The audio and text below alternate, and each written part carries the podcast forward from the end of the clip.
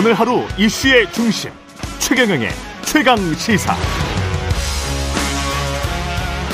네, 오늘 2부에서는 국민의힘 송일종 정책위 의장 만나는데요. 국민의힘 지도부 혼란에 따른 당내 갈등 수습 방안 그리고 정기국회가 시작됐습니다만 이재명 민주당 대표에게 검찰이 소환 통보를 하면서 전국이 얼어붙는 양상입니다. 송일종 국민의힘 정책위 의장 나와 있습니다. 안녕하세요. 네, 안녕하셨습니까? 예, 국민의힘 상황부터 좀 살펴봐야 되는데 직무대행 체제로 가면 되는데 왜 굳이 비대위를 해야 되느냐 서병수 전국위 의장 이렇게 이야기를 하면서 전격 사퇴를 했습니다. 뭐 가려면 나 없이 가라 뭐 이런 이런 느낌인 것 같은데 어, 지금 상황은 어떻게 해석을 해야 될까요? 정 국민의힘 상황은? 어, 우선 뭐저 각각 의원들이 의견을 내는 거기 때문에 각각의 음. 의견이 모아진 당론이거나 예. 당을 대표하는 그런 의견은 아니기 때문에 음. 어, 그런 부분들을 국민들께서 정확하게 알아주셨으면 좋겠고요. 음. 법원에서 이제 그 비대위에 대한 여러 가지 그 판단을 내릴 때에 예. 비대위원장만 직무정지를 시켰지 비대위원들을 또 해촉하거나 이런 거를 안 했습니다. 그래서 현재 상태는 비대위가 존재하고 있고 기능을 하고 있습니다. 음. 이런 상태에서는 최고위로 돌아갈 수가 없지요. 음. 음. 그렇지 않습니까? 예. 돌아갈 수가 없습니다. 기능이 있기 때문에. 예. 그리고 최고위로 돌아간다고 하면 또 어떤 문제가 있느냐 하면 음. 전국위하고 상임위에서 어, 의결했던 것을 취소를 해야 되는 문제가 있습니다. 아, 이미 의결했던 걸 또 취소를 해야 된다? 그렇습니다. 그리고 저희 당 같은 경우는 음. 법원의 판단에 대해서 수용을 했잖아요. 그걸 우리가 수용 안 할 수가 없잖아요. 그리고 수용을 해서 당원 당규를 고친 것이다. 그렇습니다. 그래서 사법부의 판단에 대해서 우리가 수용을 했기 때문에 네. 인정할 수는 없습니다. 그렇기 때문에 본안 소송을 냈어요. 아 인정할 수는 없지만 그렇습니다. 그렇기 때문에 수용하고. 또 이번엔 네. 가처분이에요. 가처분이에요. 네. 그렇기 때문에 실질적인 본 소송은 남아 있어서 어. 얼마든지 다툴 수가 있는 것이죠. 그리고 음. 정치라고 하는 건 특히 정당 내부의 일들은 법으로 이게 재단을 받을 수 없는 정치적인 의사결정들이 그 안에 많이 있습니다. 예. 그렇기 때문에 정당 자치라고 하는 개념으로 바라보면 이번 판단은 저희가 굉장히 수용, 저, 저, 인정할 수가 없는 거죠. 그러나 사법부의 어찌 됐든 판단이기 때문에 저희가 수용할 수밖에 없습니다. 음. 그러다가 보니까 지금 그 사법부 판단 내려져 있는 그런 각도에서 보면 비대위가 존재하고 있기 때문에 음. 그 상, 그 상태에서는 저희가 지금 현재 수습해 나가는 과정이 맞고 음. 또 법원이 비상 상황이 아니라고 판단을 했잖아요. 예. 그러면 비상 상황이 뭐냐라고 하는 구체적인 명시를 저희가 좀 해서 음. 이런 것들에 대해서 명확하게 하고 그리고 후, 어, 그 이후에 지도 체제를 띄우겠다라고 하는 것이 당의 방침입니다. 그렇군요. 이게 그러면 일정상은 추석 전에 다시 이렇게 꾸리는 것 비대위 출범이 가능하죠. 그렇습니다. 그래서 예. 일정도 다 이미 저희가 발표를 했고요. 그렇죠. 그래서 2일 날 상임 전국위를 저희가 이제 당헌 그 개정안을 발의하게 될 거고요. 예. 5일 날 전국위에 당헌 의결하고 8일 날 전국위에서 비대위 위원장을 의결하는 이런 음. 순서로서 일단 스케줄은 당에서 발표를 했습니다. 지금 저 송 위원장님 그 말씀 들어보면 이준석 전 대표가 전국의 개최를 금지해달라고 가처분 신청 낸 거랄지 뭐 이런 것들은 그러면 국민의힘은 할 만큼 했기 때문에 법원에서 그 하라는 거를 했기 때문에 받아들여지지 않을 거라고 보십니까? 전에도 보면은 비대위원장 직무에 대해서만 했지. 예. 또 당이 진행했었던 프로세스에 대해서는 또 인정을 했거든요. 음. 그래서 지금 현재 이런 것들이 법원에서 요청한 사항들 이 프로세스에 정당하냐 비상 상황이 과연 정당하냐 비상 상황이 아니라고 그랬는데 그 비상 상황은 이러이러한 그 명시를 해가지고 음. 이그 명시 하에 저희가 이 진행을 하게 되면 예. 어, 그 부분에 대해서는 상당히 그 부인하기가 어렵지 않겠나 생각을 합니다. 근데 어, 어떻게 보면 그 불이 안 났었는데 불이 났다라는 것을 명시적으로 규정을 한 다음에 우리가 불이 난 게 맞으니 우리는 비대위로 가겠 간다. 이런 이렇게 되는 것 같기도 해요. 앞뒤가 지금 시간상 맞지는 않는 것 같기는 합니다. 법원이 결정이 나고 난 다음에 이제 당원을 고쳤기 때문에 그걸 법원이 어떻게 받아들일까는 참 혼란스럽기는 해요. 사실 국민들께서 굉장히 혼란스러워하세요. 예. 왜냐하면 예. 이 법원 자체가 한 것도 명확하지 않은 부분들이 너무 많기 때문에 예. 그 쉽게 말씀을 드리면 사실 서둘러서 생긴 문제입니다. 서둘러서 예 그렇습니다. 예. 이준석 전 대표의 문제가 경찰 수사 이후에 했더라면 음. 그큰 문제가 없을 거 아니겠습니까? 그렇죠. 예 그랬죠. 그리고 예.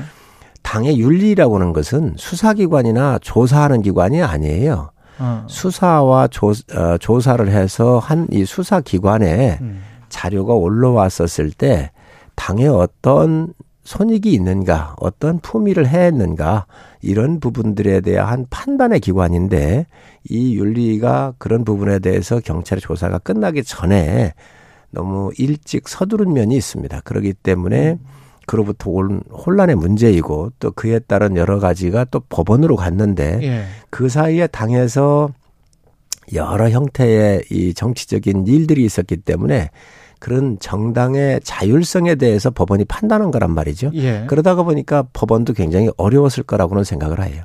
그 윤리의 판단 시점이 너무 일렀다. 그러면 지금 경찰 수사 결과 나오고 또는 만약에 지금 뭐 그 이후에 이제 이준석 전 당대표가 그런 징계를 받은 다음에 이제 했던 뱉었던 말들이 굉장히 많지 않습니까? 그거 가지고 또 이제 윤리를 해야 된다는데 그거는 정당하다고 보세요.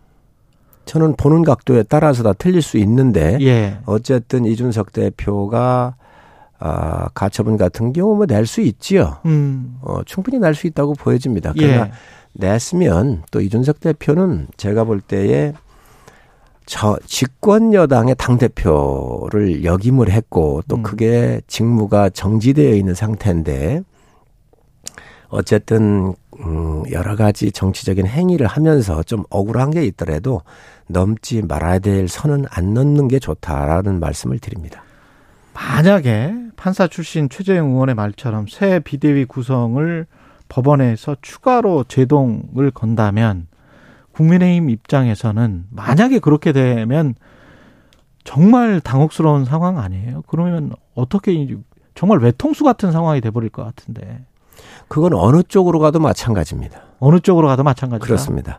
최고위로 가도 모든 것을 또 뒤집는 일이 문제 나오는 문제가 되거든요. 그렇기 때문에 어. 그렇습니다. 어느 쪽으로 가도 이제는 이런 부분을 정치적인 판단으로 갈 수 있는 부분들이기 때문에 네. 이제 아마 법원도 그런 부분들은 고려를 할 것이고 또 네. 법원의 판결을 저희가 수용을 했기 때문에 지금 당헌 당규에 대한 조정 과정을 거치고 있는 거거든요. 네.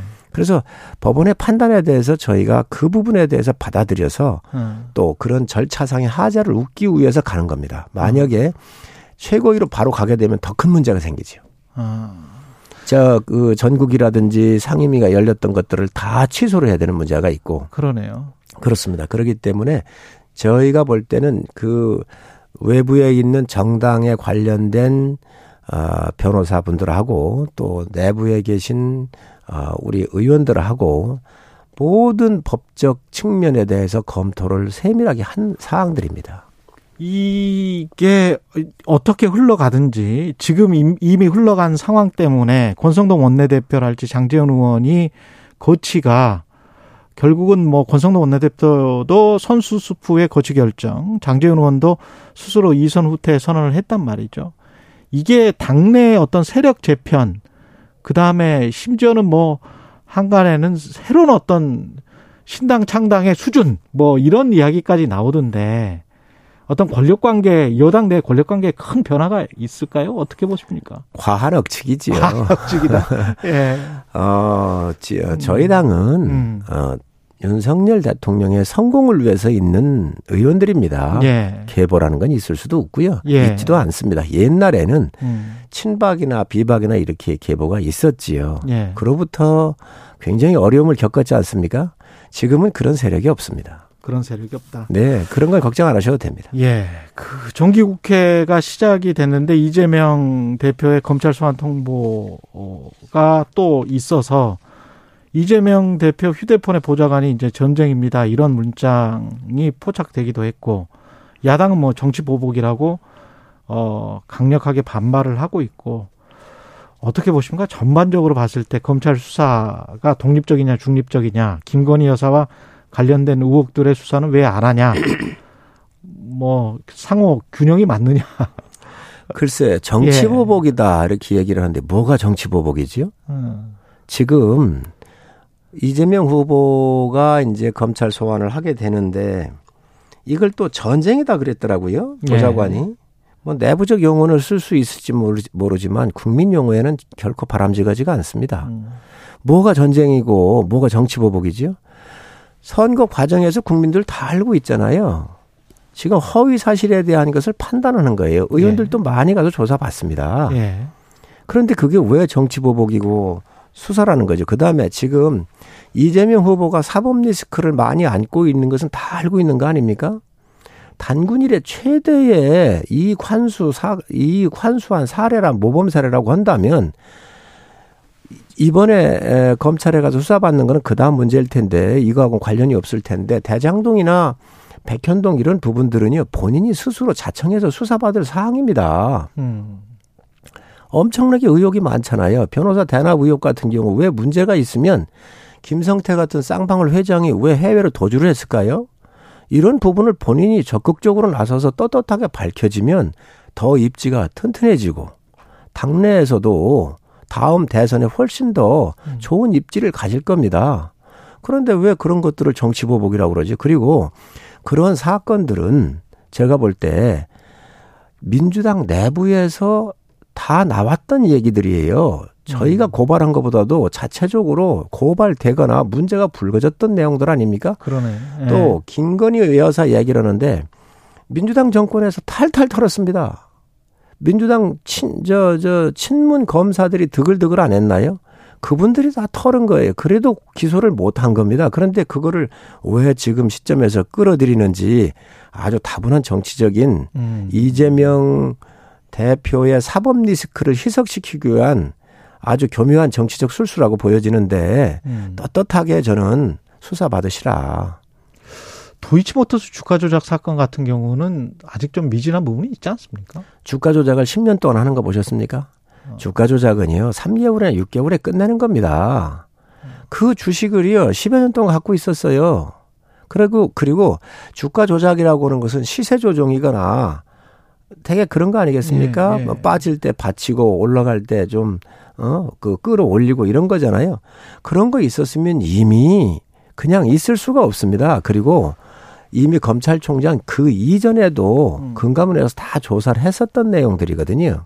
그렇기 때문에 만약에 문제가 있었으면 이 어목한 대선 레이스 전국에서 야당의 야당 후보의 부인이었는데 놔뒀겠어요. 그래서 그런 것들이 저는 뭐 있을 수 없는 이야기고 왜 자기들 정권 잡아서 그 친문 검사들이 검찰 장악하고 있을 때 해결하지도 못했는데 지금 와가지고 그걸 뒤집어 씌운다고 해서 국민들께서 다 아시지 않겠어요? 알겠습니다. 시간이 좀 많이 안 남았는데 BTS 이야기를 좀 해봐야 될 것 같은데요. BTS 병역 특례 관련해서는 성 의원님이 여러 가지 제안도 하셨었고 여론조사 한번 해봤으면 좋겠다라는 게 또 이야기가 나오고 있었습니다. 그 국회에서 의원님이 제안하신 거죠. 그렇습니다. 예. 그 여론조사라고 하는 것은 뭐 여론조사로 병역을 면제하자고야 할 수 있습니까? 음. 국민의 여론이 어떤지를 좀 보자. 예. 그런 뜻에서 참고 자료를 좀 보자는 거고요. 예. 중요한 것은 공정하냐 이겁니다. 아. 지금 어 42개의 병역을 면제해 주는 콩쿨 대회가 있어요. 외국의 것도 있고 국내에서도 보면 윤희상 콩쿠르에서 우승하면 군대 안 갑니다.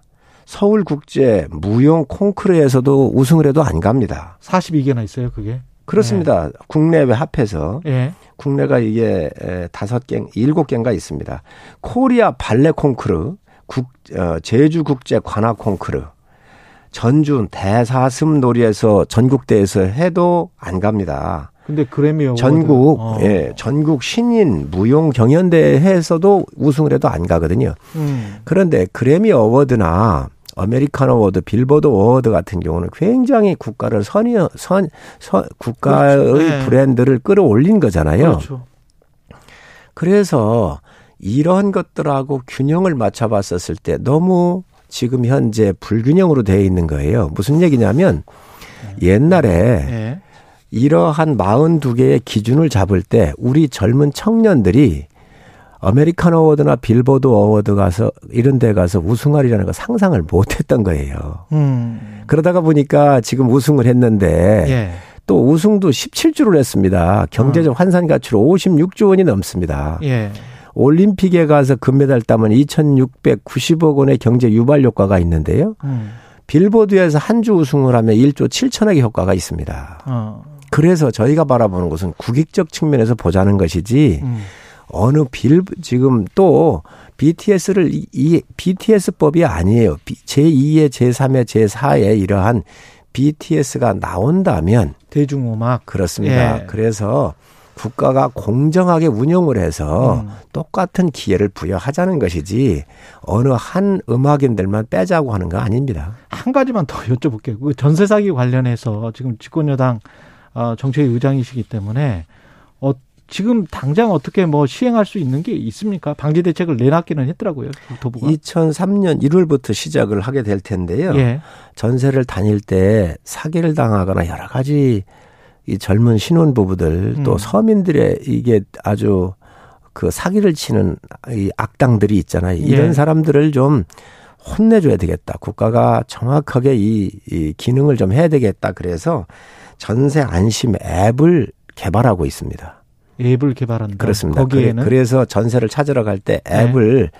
이렇게 다운로드 받아가지고 어느 지역에 가면 그 지역의 부동산 이런 것들이 다 나오게 될 거고요. 네. 시세도 나오게 될 거고 그런 또 건물 같은 경우가 어 또그 임대인 임, 임대인 같은 경우에 아주 악성이면 그런 것들이 뜨게 되어 있습니다. 악성 임대인의 신원이 그렇습니다. 예, 예 그런 것도 좀 늘려고 그러고요. 음. 그래서 이러한 모든 정보를 좀 제공을 해야 되겠다. 그리고 음. 그 들어가는 그 주택이 예. 뭐 세금이 체납이 되어 있는지 여러 이런 모든 그렇죠. 정보들을 어. 다 넣어가지고 우리 그 국민들이 이런 전세 사를 때에 또 찾을 때에 음. 편리함을 좀 드리려고 하는 것이고요. 또 이런 것들에 의해서 불법이 나오면 단호하게 좀 조치할 수 있도록 하고요. 예. 그리고 또 이런 피해자가 나왔었을 때 구제 방법 예를 들면 한 이, 어, 1억 7천인가 이 정도가 최대치로 해놨는데 예. 돈이 없으시잖아요. 그렇죠. 그러니까 그런 것들을 위해서 긴급 이렇게 쓰실 수 있도록 한다든지 한도를 좀 그렇습니다. 또 대체에 대한 어떤 임대 주택에 대한 여러 가지 이러한 방안을 좀 더 본다든지 해서 어큰 틀에서 음. 그 임대에 고생하시는 국민들한테 에, 이러한 혜택을 좀 드릴 수 있도록 어, 정책을 지금 예. 음, 발표한 겁니다. 국민의힘 송일종 정책위 의장이었습니다. 고맙습니다. 네, 감사합니다.